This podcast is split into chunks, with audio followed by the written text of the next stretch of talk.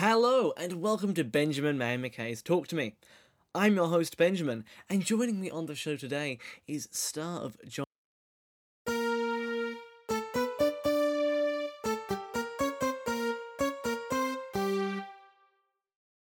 Jay in the current production of The Last Confession, which I'll also be reviewing later in the show.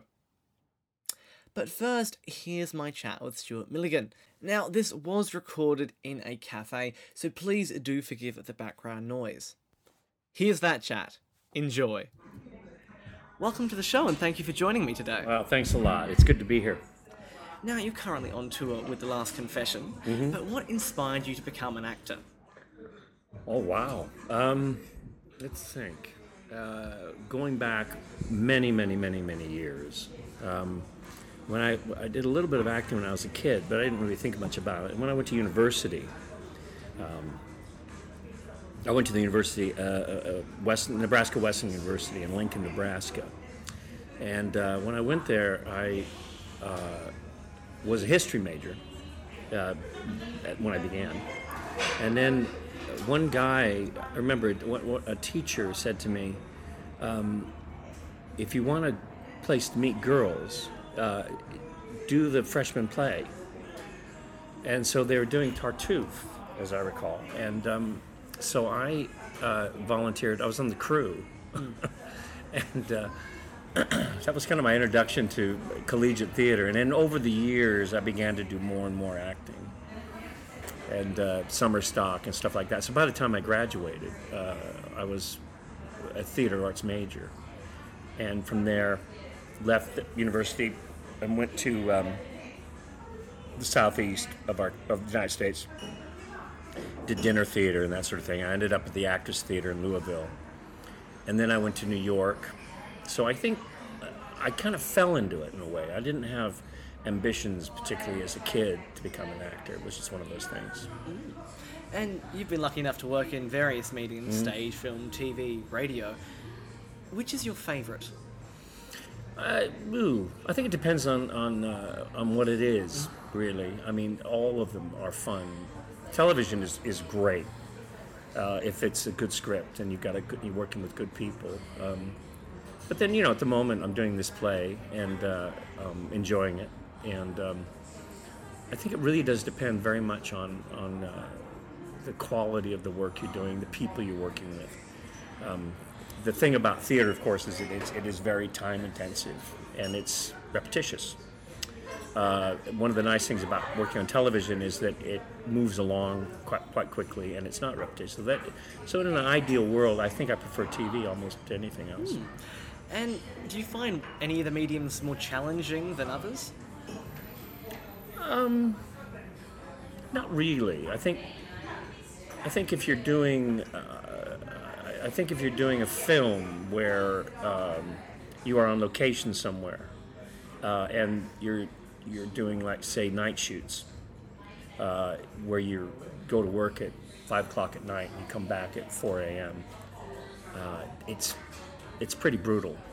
Um, but as far as technically, uh, mean, it really does depend. I mean, theater is quite difficult to do if you're not if you're not comfortable with it. Technically comfortable with it, I don't think. But I don't think that. Uh, again, it really does depend on what you're faced with, what you've been asked to do. You know. And I suppose within theatre you've done both musicals and straight plays. So do you have a, a favourite or do you find one easier than the other? musicals are hard work. I'll tell you that. Really hard work. Um,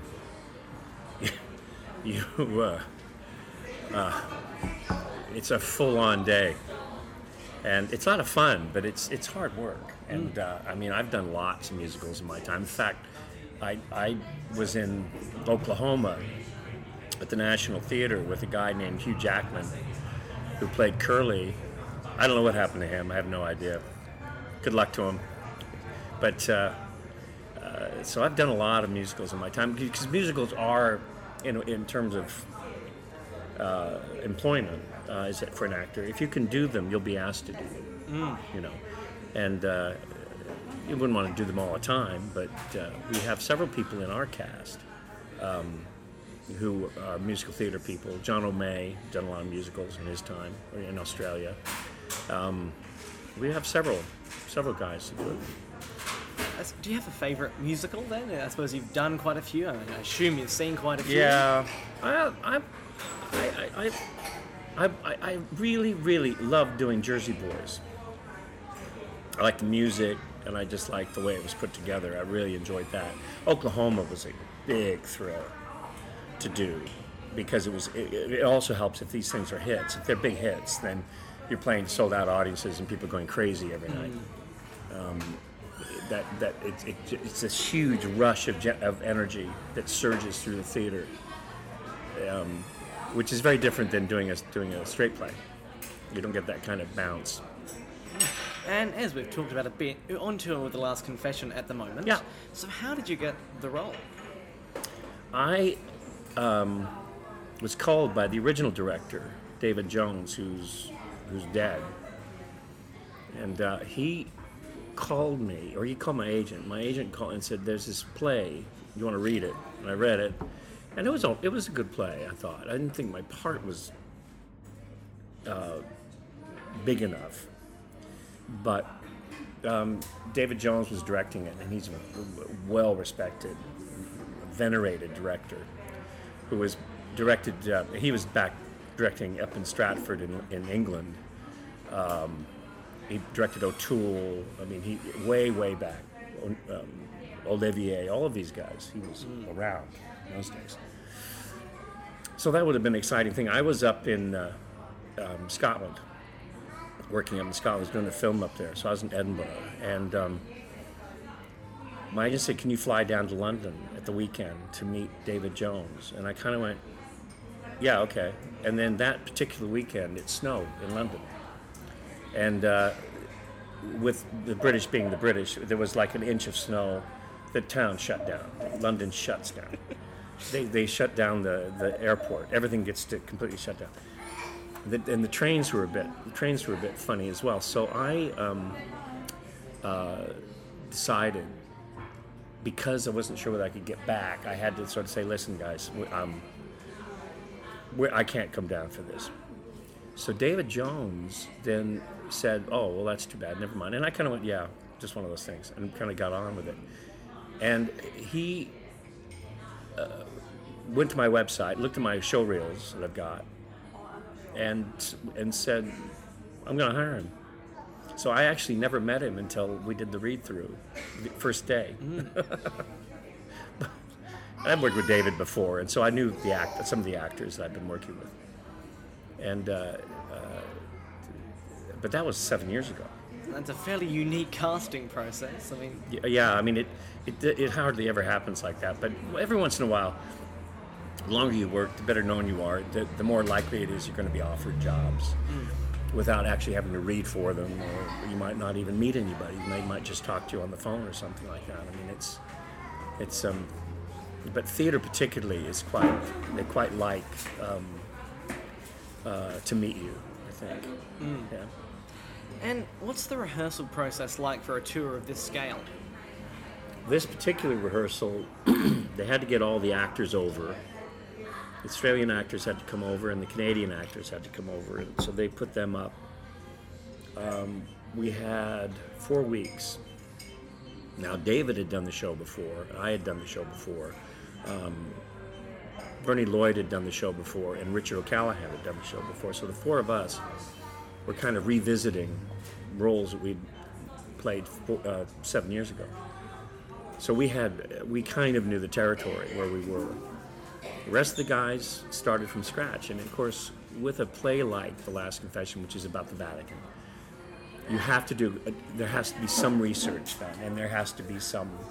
We spent time with um, a Monsignor talking about the practicalities of genuflecting, uh, the practicalities of, of, of etiquette, papal etiquette, what you would do in, in the Vatican, and so on and so forth and very important for us because it had to look right for us. Um, but about four weeks, and then we headed off to Toronto. And I suppose putting everyone up in Australia on you know various legs of the tour is that a logistical nightmare? Oh yeah, I mean it took them over a year, I think, to uh, work out how they were going to put this all together and how it was going to work because you're moving 23 people from city to city. You can imagine logistically, it's, it's and we're not just going down the road either. I mean, we're going from Toronto, LA, LA, Perth, Perth, Brisbane, Brisbane, Adelaide, Adelaide, Melbourne, Melbourne, Sydney.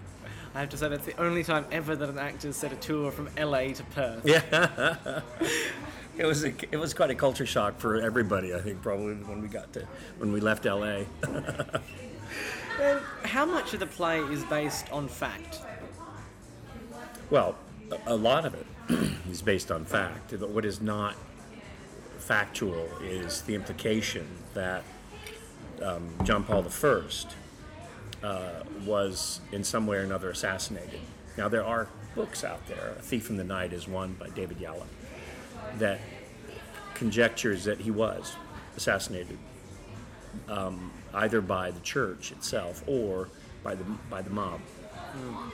Now, there is no evidence to support that, and most people that know anything about it will say that what's more likely is that he was he was um, uh, worked to death. Um, they didn't like him, and he was a threat to uh, the bank. He was a threat to um, the hardline conservatives in the church. So there were people who wished him ill, um, no doubt, but I don't think he was actually murdered. But but it's factual.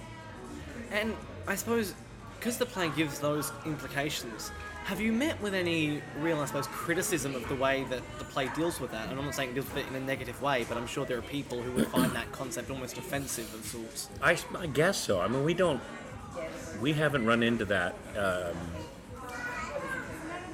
at all. I mean, there, we're not making a documentary. This is this is a drama. Therefore, um, there are some. We take liberties with conversations, and, and you know, if you if you're writing a play about this particular thing, what you want is you sometimes have to mash together inc- incidences, so that if somebody begins to say, "Well, that couldn't have happened," or "That didn't happen," you say, "Well, no, these are two different events that we've mashed into one thing." Um, and that's really important to remember. I think people, if people are, you know, would, would challenge um, the the events or the meetings because some people never met that are that actually in the play meet and talk. So, yeah, I mean, but I, we haven't had any kind of theo- theological blowback at all. That's that's quite impressive, I No, suppose, yeah. I mean, people have just kind of accepted. It's a long time ago. This is back in 1973, so long time ago. And uh, with your character, Bishop Marcinkus, Mm-hmm. did you do any research onto his, sort of, I suppose, personal background or his work Oh, yeah. background prior to playing the role? Oh yeah, I mean, he there's lots and lots about him, lots of it. I mean, he's quite a piece of work. There's some there's some uh, there are some anecdotes about him where um, at one point he went to. It's a fascinating character because he was uh, he was um, uh, he was a very quite low uh, ranking person in the church. He was- He was a bishop. Um, so practically everybody he worked with was um, higher up in terms of being archbishops or being cardinals. Um, he was he spoke fluent Italian. He was a bodyguard for a while. He took a bullet for uh, um, Pope Paul. Someone tried to assassinate him, and, and he stood in the way of it. He um, he, he was called the Pope's gorilla and around the Vatican because he was an enforcer. Uh, he was head of the Vatican Bank, which uh, he was more money was laundered through the Vatican Bank during his reign than any other time, billions of dollars. Um, he once went into um, he once went into a big bank in New York, I believe, with cash, millions, uh, a couple of million of cash, and was talking to this guy. He put his feet up, smoking a cigar, and uh, saying he wanted this money um, invested, blah, blah, blah, blah, blah. And they threw him out because it was illegal what he was suggesting they do. He uh, had, had a Vatican passport so that the FBI couldn't arrest him. Um, after the scandal, the, uh, the um, Ambrosiano scandal Calvi was ended up hung under Blackfriars Bridge, just like Godfather 3. Calvi was ended up hung Blackfriars Bridge with $16,000 in each pocket, which was basically a warning. It was a calling card from the mob saying back off. He ended up back in Chicago. They promoted him to Archbishop. He was in Chicago for many years and then uh, retired into um, Arizona. Now, had his days. yeah, now the play doesn't obviously cover a lot of that. No. But from what the play does talk about, how much of that is real from uh, what you've researched? Oh, it's all true. I mean, you know, there were there were there were there were stories about two two priests went to Rome Airport and they were stopped and they were searched and both of them had attaché cases and both of them had about two hundred thousand dollars in cash. and the uh, customs officer said, "Well, where did you get this? And what is this?" And they were headed to Geneva, and they said all they said was, "We're not talking at all. Call Bishop Marcinkus in the Vatican." They sat there and didn't say a word. Marcinkus came to the airport uh, with some papers that they got drawn up the police, and they let him go. They went back to the Vatican. So all of these stories are true. Um, how how deeply implicated he was in terms of what he decided to do and what was decided for him, I don't know. I mean, there's a lot of story. Like I say, though, there's tons of information about him. And the show has been on tour for quite a while Hmm. now. Where has given you the warmest welcome or the biggest welcome?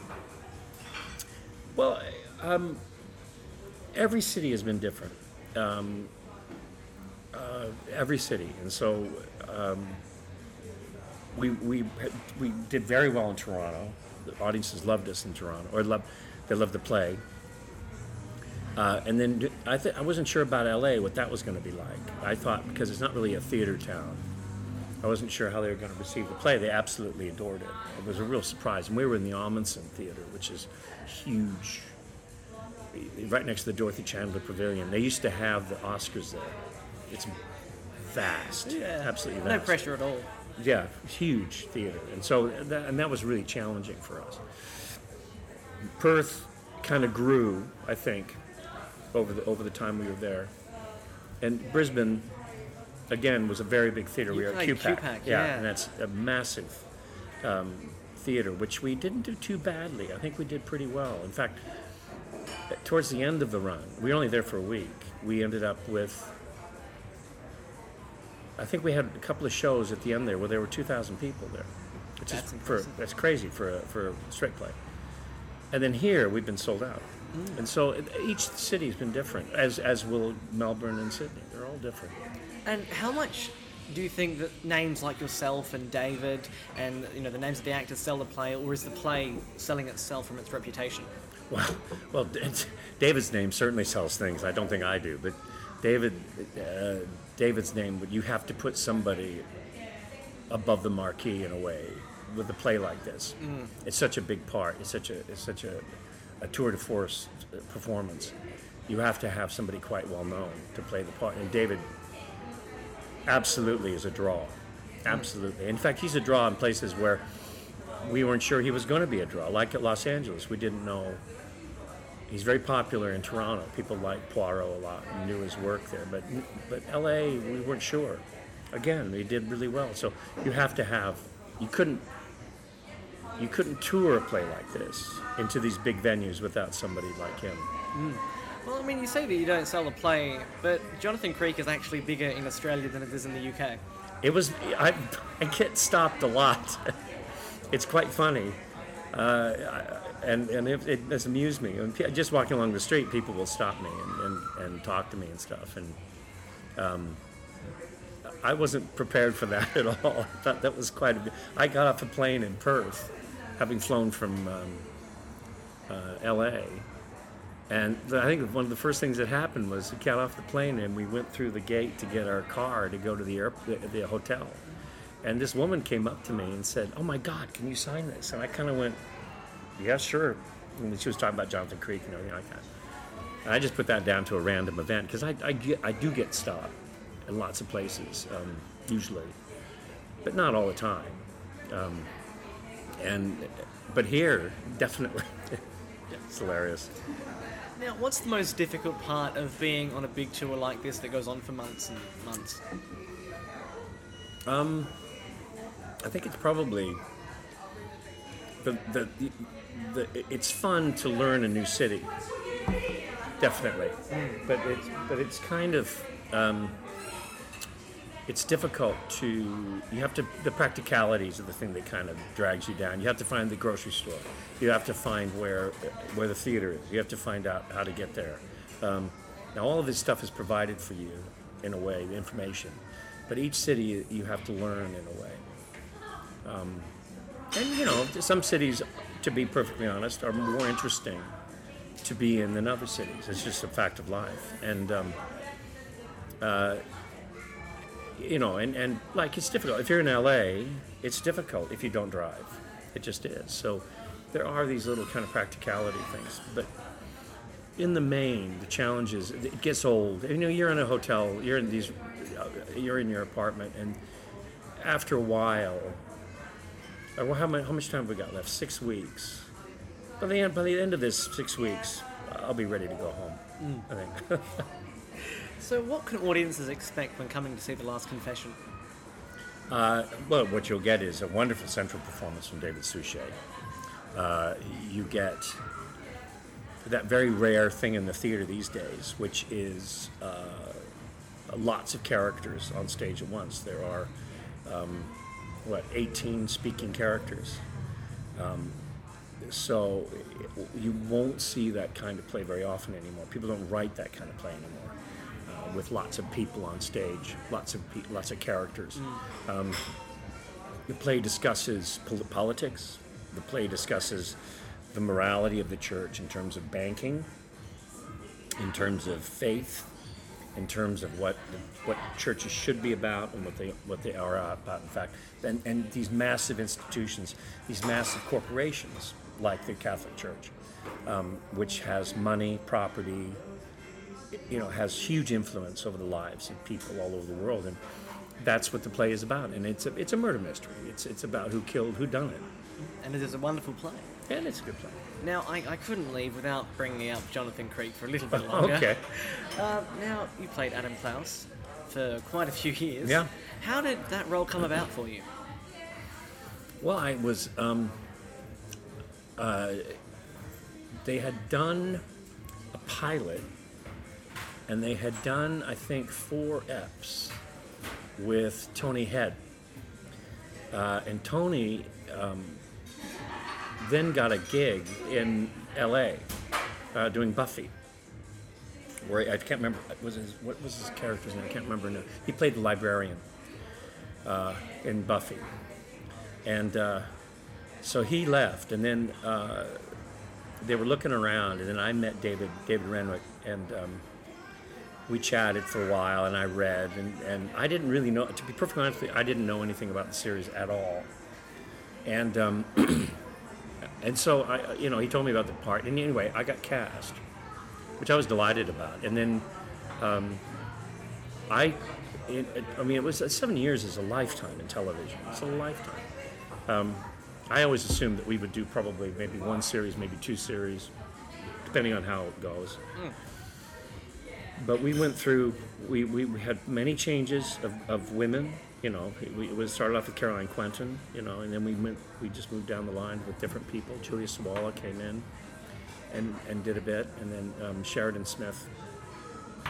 And then it's, we stopped in 2003 after going for seven years. And um, we had a ball, but, but David said, look, I think I'm going to call it a day on it and nobody nobody was upset. Everybody kind of went, well, you know what, we've had a great time. And Alan had projects, and everybody was kind of ready to get back to do other things, and um, and I sort of forgot about it. And then in 2008, so five years later, out of the blue, I mean, completely out of the blue, I, I get a phone call saying David wants to do a has written a a Christmas special from Jonathan Creek, and I thought it was a joke. But what in fact had happened was was he had he had been pitching an entirely different program to the BBC, and uh, the pitch had gone well, I think. And then they said, "Have you got anything else?" And as a joke, David Renwick went, "Well, I don't know. I could, I could write another Jonathan Creek, I suppose, or something." And they went, "Yeah, that would be a great idea." so that's how he got. So we did two um, specials after that. it was great to work. Everybody, and, and interestingly, such a tight little unit. We had, from the time that we finished the series in 2003 to the series being picked back up in 2008, we still had the same cameramen, we still had the same props guys, we still had the same sound operators. The, and, and the producers had changed, but, but uh, we had the same crew virtually because everybody loved being on it. So it was really special. It would have been. And was there ever any doubt that you would come back for it? I mean, it was a very on-off project. Years and We years. never, I never occurred to me, it would never occur to me to say no. It's too much fun to do, to be honest with you. Um, and and um, I, I was very lucky to be a part of it. Really, very lucky. So you've also worked on other notable British programs like Midsomer Murders and Doctor Who. What's been your favourite on-screen project to do? That's a good question. That's a really good question. Um, I think recently, most recently, um, I just finished a, a series for ABC called The Assets with Jodie Whittaker, which we shot in Lithuania, which was about the CIA, and that was great fun to do. It was a very big project.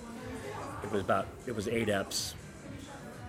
Um, it was it was difficult to do, difficult conditions, but we had so much fun shooting it. And so that was that was a lot of fun.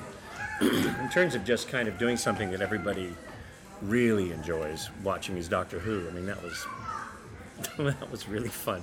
So I had I got to wear prosthetics and we were on the you know and, and they treat you great down there. The Doctor Who guys uh, down there in Cardiff. Have you been asked on the uh, the convention circuits yet? I've done one or two. They've asked me to come along, and uh, in fact, I was flown out to L.A.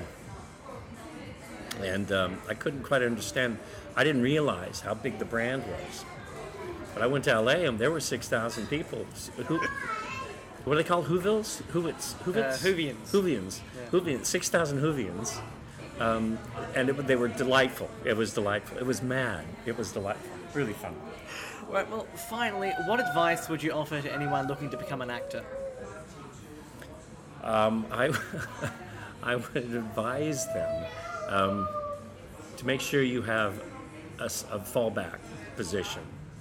Um, I think that's really important, is to have other things going on in your life. I don't mean in terms necessarily of vocation, uh, because needs must. I mean, people will do what they have to do. But I think if you're a young person and you're going into into this business, you do need plan B and plan C, not to go into it thinking all I'm going to do is this. If you are in, if you are in college, stay in college um, and learn other skills and other things you can do to work around the fact that you're not always going to be working and you're not always going to be busy, and that's really important, I think, so that you don't lose you don't lose altitude, and you don't lose enthusiasm for the work.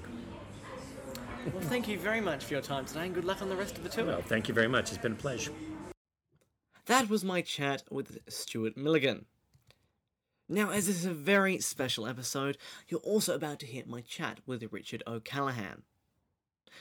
And then after that, I'll give you my review of their show, The Last Confession, as well as my normal movie reviews, DVD reviews from Roadshow and Madman.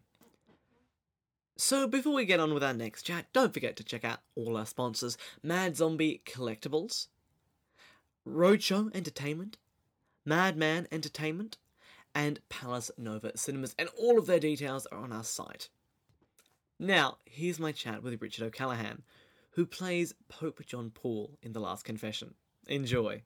Welcome to the show, and thank you for joining me today. I'm very excited and privileged to be here. It's a great, I mean, it's such a privilege for us to, you know, do a kind of like a tour to places we would never normally visit No, from it's, Britain. yeah, a pleasure to have you here, Oh, as nothing does visit us. Yeah. well, you are touring in The Last Confession at the Oh, moment. yes. But what inspired you to become an actor? Well, I was never inspired to become an actor. I had a mother who was an actress and who did quite well.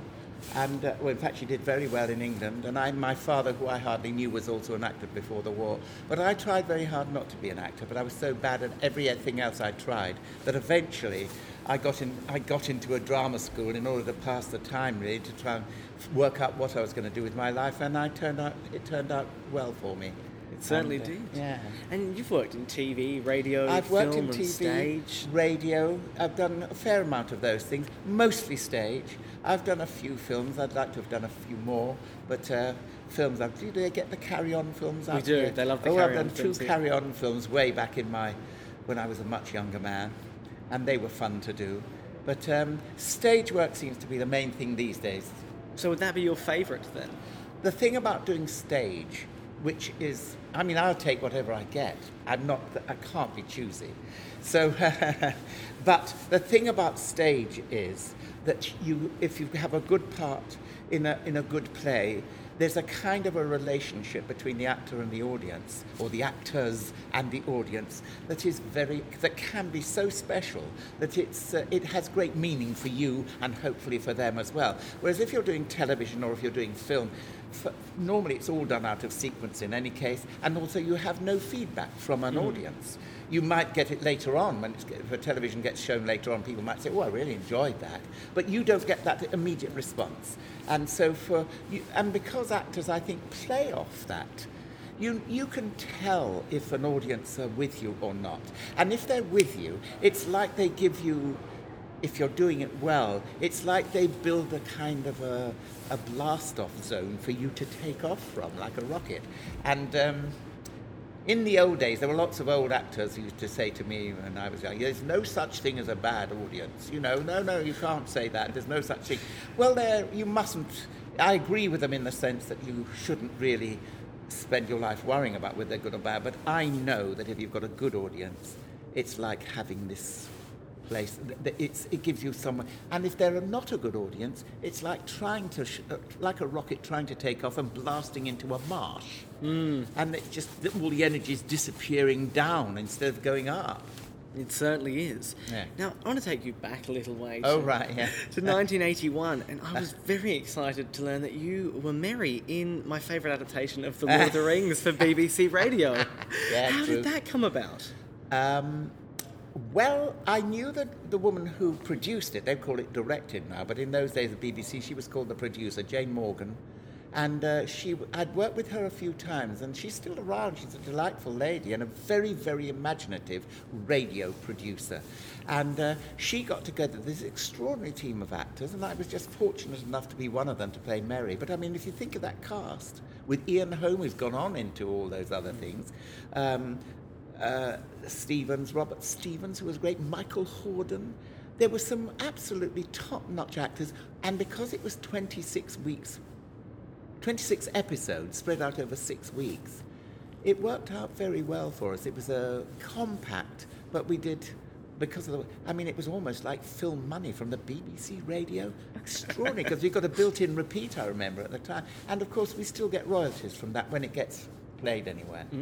Whereas if you do a film or in, in the, the Carry On films, I, you know, I could have earned more money selling, you know, uh, shoelaces than.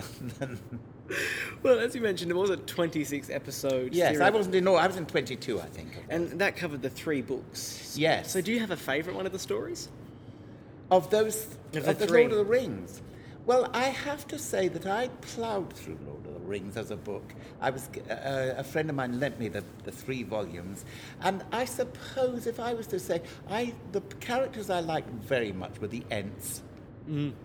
I liked that whole story with those massive kind of giant tree-like characters, and um, and I suppose I associated quite well with the all the. Uh, um, the little people, whatever they're called. The hobbits. The hobbits, yes, I like them too. But I got, I mean, it is so complicated. And the, I mean, I, I remember reading the book, you could actually go to the back and learn Elven language, and you could learn all these things. I mean, what a remarkable man he was. Um, Tolkien. Tolkien, yeah. And, and interestingly, it's, I've learned since that it's, it's actually a very, very Catholic story. It's, it's, it's based on Christianity. he was a very devout Catholic, apparently, and that it's his kind of parable, if you like, about Christianity. Interestingly, Certainly very interesting to look at you things. could have a look at that. I, I certainly shall now. I actually own those on cassette. Oh, I Oh, do all you? 26 oh, of them wow. on cassette. Wow. You've also worked in some very iconic British TV, New Tricks, Midsomer Murders, and Red Dwarf. What's the experience like working on such iconic shows? Well, uh, I'm going to put. Let's set Red Dwarf apart from the moment. Um, New tricks. I just. I mean, I did an episode. I knew Dennis Waterman when he was a 17-year-old lad uh, at the Royal Court Theatre in London, and he was uh, j- just this kind of rather wild boy who could play pinball very well in the local pub. He was an underage drinker in the pub with the rest of us, and he was a good, good lad. And I watched his career. ever since. I'd bump into him every so often. So it was very nice to go back in there and see him and uh, Alun Armstrong. I've bumped into over the years, and also uh, what's it, uh, Alan? What's his name? He's the wonderful guy who who plays the other cop in those three. James Bolam. James Bolam, who's a fantastic actor, and I've known him. I've bumped into him many oh, a few times over the years, and I've always admired him a lot. So it was a treat to do that. But I was just with them for about maybe four or five days. That was all. New tricks. I knew. Um, see, my brain, brain's gone. What's, what's the guy? Um, uh, you mean with Midsomer? Yes, um, in Midsomer, Midsomer Murders. Yes. uh, um, uh, uh, Nettles, John Nettles. Don Nettles and I, we, were- we were in some kind of production again at the Royal Court Theatre back in the 60s. And uh, so it was great to ca- catch up with him again. And I had an interesting red herring part to play in that, bu- bustling around in a wheelchair. And I knew the director from before. And, I, and so that was a lot of fun. Red Dwarf, I, I know the kind of director, author of that. And, uh, and he's, uh, so I've known him for a while, and, and uh, he got me in to do some readings originally with the rest of the cast when he was trying to make, put a film together. And uh, he liked what I was doing, so he got me back in to play the, a character called the Creator, and later on to play this kind of completely lunatic um, Scuzzer, is it a called? I can't even remember. But he's a kind of robot character who goes around wanting to kill everybody. You killed my brother. So there's that. Yes. And so I've done two of those, and um, they're very frantic because I've usually come in towards the end of the, that particular series, of, and there's very short of time, and he's kind of writing and changing things as we go along. So uh, nobody else had had nobody else had a script except me. I was privileged because I just I was just coming in. So they said, well, we can give you a script, but don't show the others. and so I kind of tried to learn these lines, but they're they're a great bunch of guys on Red Dwarf, and so is he. Yeah, it was hmm. fantastic. So, what would you say has been your favourite program or show to work on? Are we talking television or film or? It can be anything, any any project you've ever done. Well, I've I have theatre has probably given me the best things. I played. I took over from. I was the original takeover part in of of Mozart in uh, Amadeus in London. It had been done by other people on tour in America and places like that, but I took over from Simon Callow and we went from the National Theatre in London to the first West End production. And uh, that was the most wonderful part to get. And I worked with a fantastic actor called Frank Finlay in that, and uh, it was directed by Peter Hall. So that was, and the music and the whole show was just, it was like being this enormous success. But that was a long time ago, you see. And I've done other plays that I've loved. I've been directed by Harold Pinter in plays with Alan Bates and things like that in London. So those to me are the kind of the, the really important parts of my life. As far as film, I've not really had any wonderful film. I've done carry-on films, which were huge fun to do, and I and television.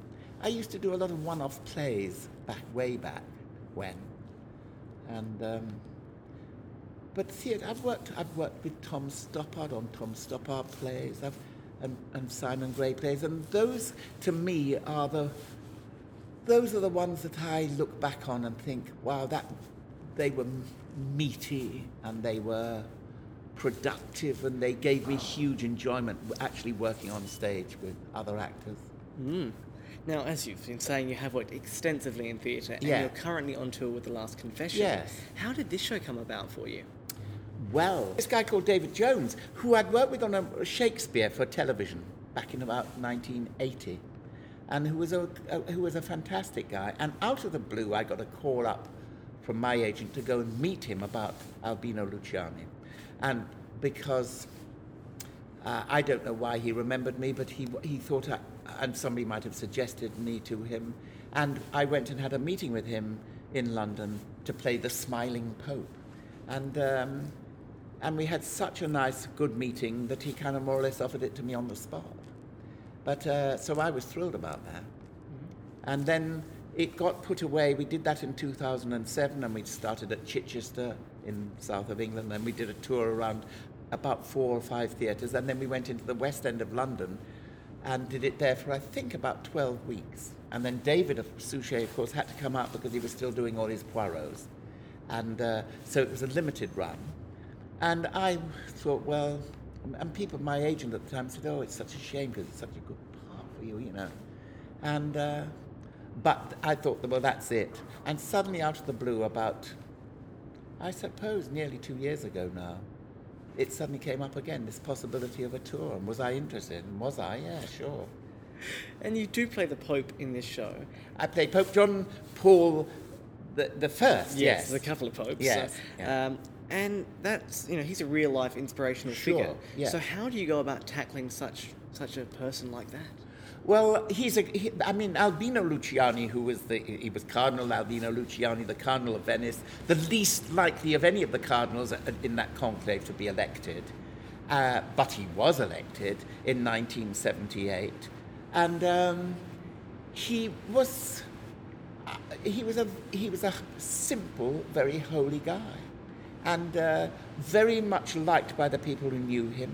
He was known as the smiling pope, uh, but the last thing he ever wanted to be was the pope. And I thought, well, that's fantastic. I think everybody who actually uh, achieves a, a position of power, like a prime minister or a king, should, the last thing they should want is to be the prime minister. The last thing, the most, the thing that they would dread being most is them uh, running a country, because it means they don't have that terrible ambitious thing, which means they can corrupt so easily and and uh, they're not power hungry. Albino Luciani was not power hungry. And I think that's what made him so popular, really, with the people. They could see that he was just interested in being, he was humble and he was good. And those kind of qualities really appeal to me. Now, what's the rehearsal process like for a tour of this scale? Well, for me, it was it was okay. Apart from the travelling, I live way out of London now, so I used to have to travel up and down. It was interesting in this because this is the first time that a, a truly international commercial company has been put together. Uh, so we have guys from Canada, we have guys from Australia, we have guys from America, and the English guys, they were the British guys in the company, and um, put together by uh, Paul Elliott and Duncan uh, Weldon, and, and, and of course helped by Tinderbox Productions with uh, Liza McLean. And, and because of Canadian equity, I gather, they were able to work with all the equities in the different companies and say, hey, let's, can't we put this, an international show together? Where a mixture. And that has been fascinating. So, first of all, on St. Patrick's Day in this year, or two or three days before that, these Australians and Canadians and a couple of Americans arrived, and we met, and then we started reading through and working on the production together. And we had a month in London, but no set, no costumes. We, they, we tried the costumes on, but it wasn't until for, for a month when we arrived in Toronto, which was our first, where we first opened, that we had our dress rehearsal, that we were able to tech the play, you know, do the technical rehearsals. And I think we spent getting on for a week in Toronto at this theatre, the uh, Alexander, Royal Alexander Theatre in Toronto, where we put the play together for the first time and then did our first actual performances with audiences there. And it's been a kind of a joy ever since. And we worked there for seven, six to seven weeks. Went to Los Angeles to the Ahmanson Theatre there, and we were there for a month. Wonderful. Had a three week break, and then we came on to Perth. Mm. and we've been to Brisbane. Now we're in Adelaide, and we've got Melbourne and Sydney to go. So it's been a, a very and a very happy company. That always Very helps. happy, co- very happy company. Mm. And seeing you're playing so many different theatres and very different styles of theatres, like the Yes. QPAC in Queensland Yes. would be very different to Oh, Madge quite here. different, yes. Do you rehearse the show or run over aspects of the show at each venue just to get the idea? We go in, we, we hardly rehearse. The, the most important thing is that the people who do all the set changes and moving the scenery and carry the pieces on and off, they come in and rehearse maybe at two o'clock on the day that we open. And they get things sorted up so they know exactly whereabouts on stage to place things, how far they move the towers forward and backwards and forwards. We usually come in at about, if the show's at say 7.30, we come in at 4 or 4.30 and we get a feel of the theatre and feel the size. I mean, to go into that QPAC in Brisbane, it's huge. It's a Yeah. 2,000 seater theatre. Compared with here or compared with Perth, which is half the size, it's just not beautiful. And hmm. one and we and we loved it there eventually, but it's very frightening to start off with. But we don't. We just go on and we, we, we're there for a two, an hour or two, then we have a break, and then we come on and we just get on with it.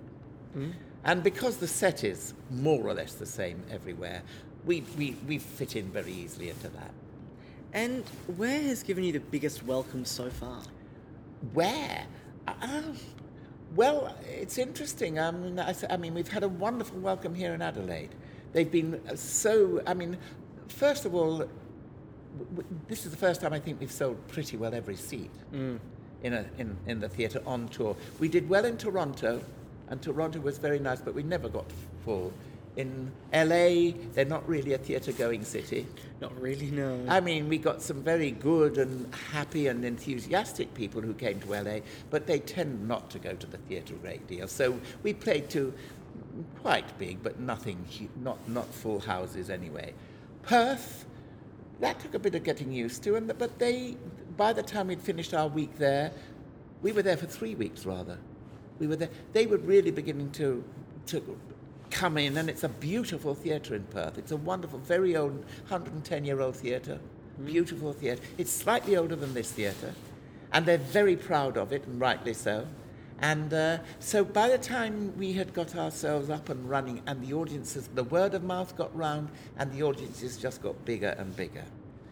Brisbane, it took a little while to build that. We were only there for a week, but by the end we had very big houses there, almost full.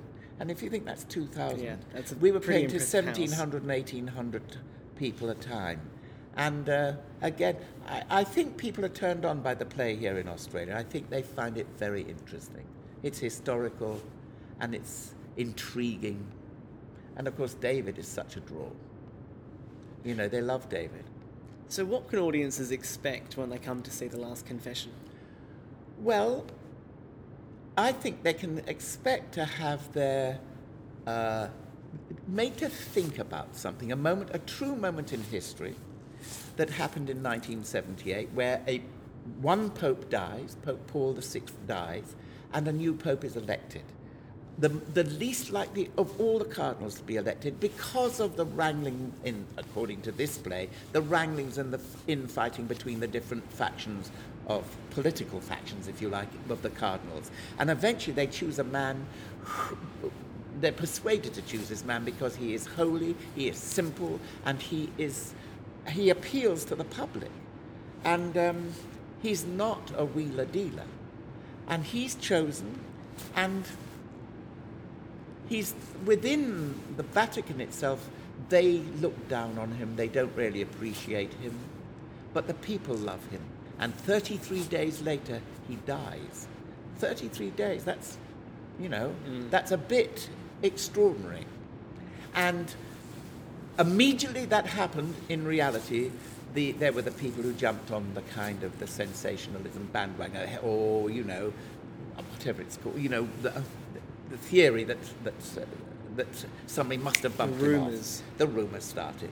And because of the kind of way that they, for their reason, different reasons maybe, that they covered up certain things, they didn't do an autopsy and things like that, it was never discovered truly why he died. But then popes were never, very seldom was an autopsy done on popes anyway. Uh, but immediately people said bumped off, murdered, bumped off, and maybe he was. maybe he wasn't there. And uh, who knows? So it's intriguing from that point of view. And it's then about the kind of the post-mortem that they hold within their own, well, it's not the post-mortem, but whatever, within the Vatican. Inquiry. The inquiry that they set up, a private inquiry that they set up within the Vatican, eh, trying to work out what happened. And then the election of the new Pope, who was Pope John Paul II, the first Polish Pope. And, uh, and then, the, but it's really all about the story is really from the point of view of a man called Cardinal Benelli, played by David Suchet, and he is the man who is the kind of had been the Pope maker for the. He's been he's the most intelligent, if you like, of the cardinals, and the one who tries to make. He's the most influential, and he wasn't there. He feels that he wasn't there to support Albino Luciani when he most needed him, and therefore it's his confession at the end saying, "I was responsible for him dying." Well, finally, what advice would you offer to anyone looking to become an actor? Give it a go. Give it a go. I mean, I suppose the, uh, it's. I think that if you ha- if you're good at something else as well, uh, and can get uh, can get qualifications in some other line, that you can say, right, I want. To, I've got these qualifications, but it's not what I really want to do with my life.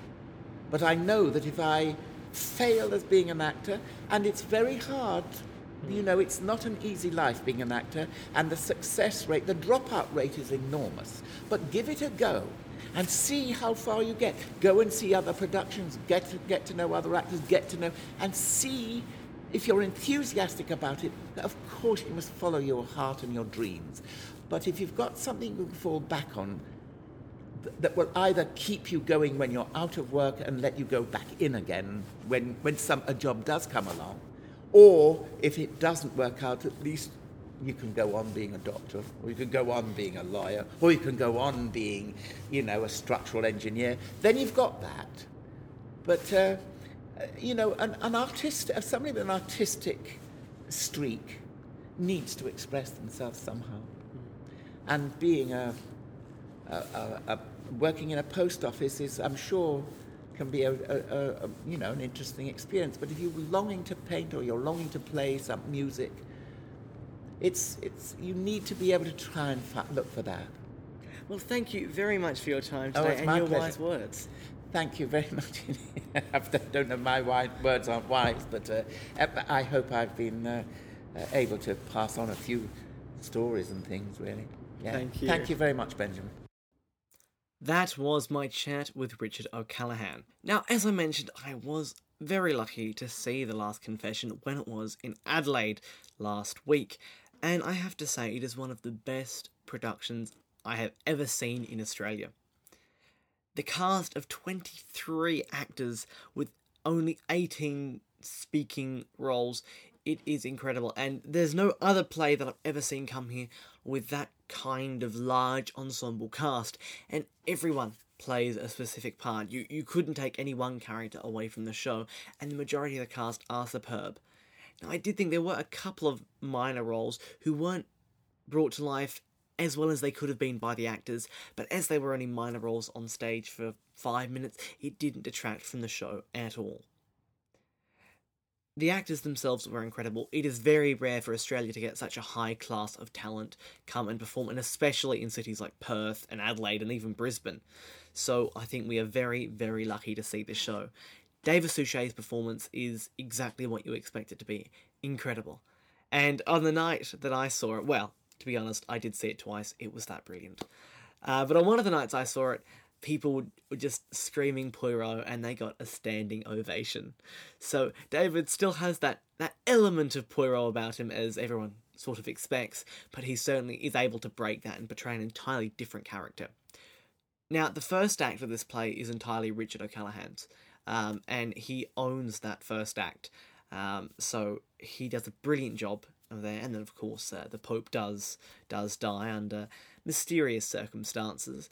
Uh, so and that's when David really comes into power, and the whole cast. I mean, Stuart Milligan was fantastic. He only has I think two or three scenes in the whole play, but they're really his scenes, and that is the great thing about this play.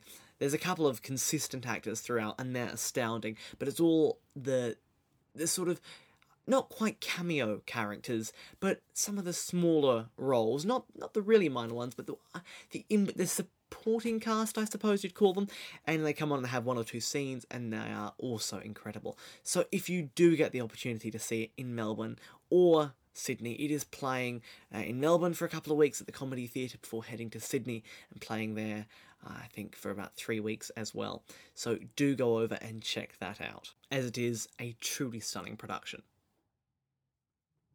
Now, last month I was very honoured to welcome a new supporter to the show, Madman Entertainment, and they've sent me some of their fantastic DVDs already, and while I haven't had a chance to check them all out, I'm going to give you uh, a review of some of the ones I already have. Now, the first one that I got down to was Midsomer Murders Season 16, Part 1. Now, I am a huge fan of the Midsomer Murder series, and while everyone was a little bit dubious about Neil Dudgeon taking over from the legendary John Nettles, he does it very well, and he doesn't try and copy uh, John Nettles' performance. He brings an entirely new. It is a new character, obviously, but he does bring new elements to the to the leading role, which make it a very enjoyable show and keeping that same Midsomer Murder Murders essence, but uh, it does leave a little bit of the the uh, new feeling to the show, and I do very much like them. And of course, they are all movies. Um, that's what people often forget about the series. They are all 90 minutes long, so breaking them up into part one and part two was a very logical thing to do. Um, and I, I have seen all of them, um, and I've even seen you know everyone ever to be released. And as a fan of the series, as I said, I was apprehensive to see Neil Dudgeon taking over, but I was very happy. And I think this is his second season that they've uh, they've just started releasing, and he certainly walks in there, and he's got that same same level of charisma but uh, very different character, and uh, his wife is a very different character from Joyce, which I think is wonderful. So they do try and differentiate them, and of course his uh, his dog Sykes. Um, also adds a, a, new dimension for the character, a bit more human than I think um, the, the previous Barnaby ever was. And the stories are you know they're a little bit corny and some of the acting's not always up to up to scratch but it certainly is a wonderful dvd and i would encourage people to go buy it and any of the other midsomer murders releases that there are available now, the next release I'll be checking out from Madman is Jonathan Creek Series 5, and I thought this was very, very appropriate, seeing one of our guests had been on the first four and a bit seasons of Jonathan Creek.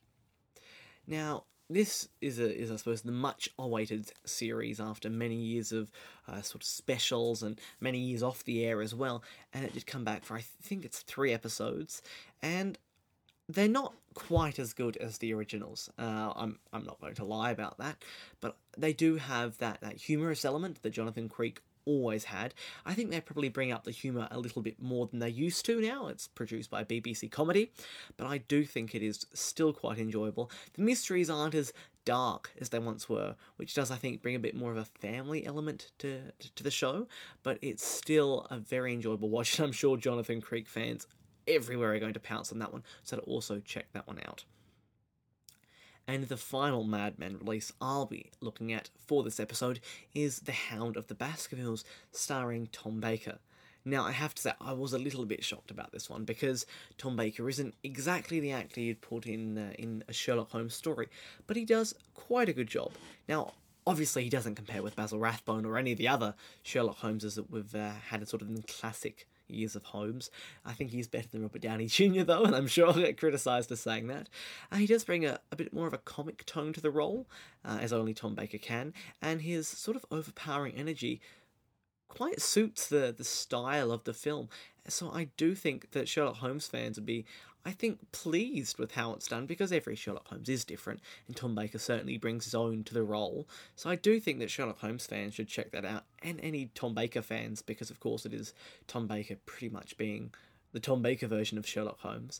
So it is a very interesting release. And while it's not my favourite version of The Hound of the Baskervilles, I really do think people who like Sherlock Holmes and the original films or the original books should check it out.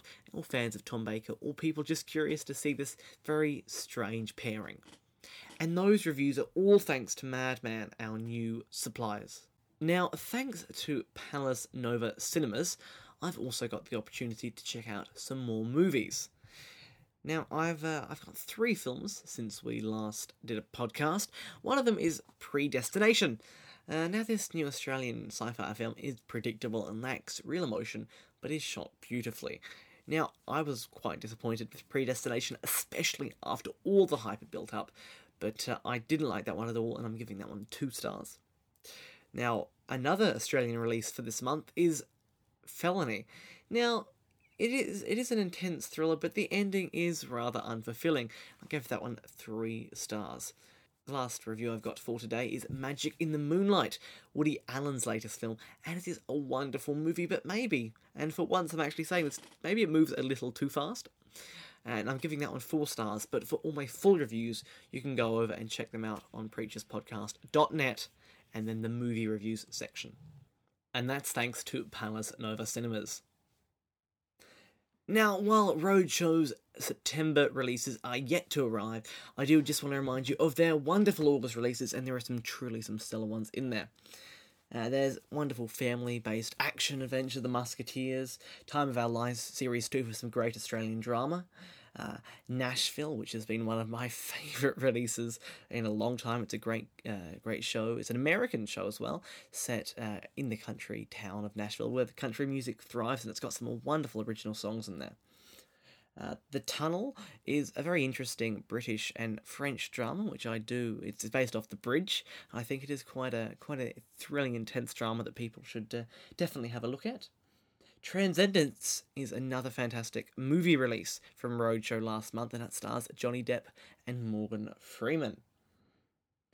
And there's also some other early releases like Nebraska, Winter's Tale, Three Days to Kill, and Out of the Furnace, which I should uh, thoroughly recommend you check out. So there's a ton of Roadshow releases, and I look forward to, by the next podcast, bringing you some of their September release reviews. And our other supplier, don't forget Mad Zombie Collectables. Now, they've got an online store, and obviously their link is in the show notes to the podcast, so you can go and check them out. And they have a ton of wonderful collectible material. Some of my favourites are the pop vinyl figures, and I know they are very popular, and they've got wonderful Marvel ones. I know some of the ones that I've been lucky enough to get so far the, the Wolverine, Fury, Star Lord, and Captain America from the Winter Soldier. So I'd go, and they've also got a store in uh, in Rundle Mall. It's on Twin Street, uh, just a bit down there, and it's a wonderful new large store. Now, a lot of Australians will be familiar with the TV show Shaun Micallef's Mad as Hell. Now, for our second September podcast, I'll be bringing you a chat with Francis Greenslade, one of the actors from the show, and that'll be out towards the end of September. But I've been Benjamin Maio Mackay, your host. My guest today was Stuart Milligan and Richard O'Callaghan. And don't forget to check out all our wonderful suppliers and supporters, whose links are in the show notes. And for the full movie reviews, check out the website www.preacherspodcast.net. And you can follow us on Twitter at Preachers Podcast or like the Facebook page Preachers Podcast online and on stage. As I said, I've been your host, Benjamin Maio. See you next time.